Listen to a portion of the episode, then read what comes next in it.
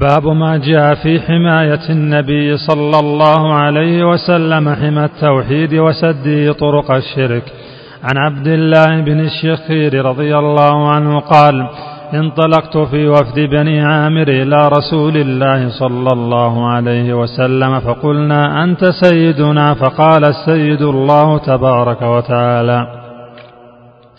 قلنا وأفضلنا فضلا وأعظمنا طولا فقال قولوا بقولكم أو بعض قولكم ولا يستجرينكم الشيطان.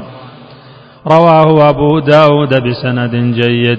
وعن أنس رضي الله عنه أن ناسا قالوا يا رسول الله يا خيرنا وابن خيرنا وسيدنا وابن سيدنا. فقال يا أيها الناس قولوا بقولكم ولا يستهوينكم الشيطان. أنا محمد عبد الله ورسوله. ما أحب أن ترفعوني فوق منزلتي التي أنزلني الله عز وجل رواه النسائي بسند جيد.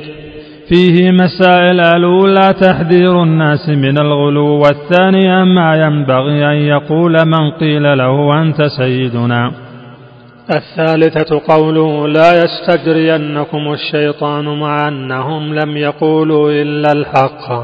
الرابعة قوله ما أحب أن ترفعوني فوق منزلتي.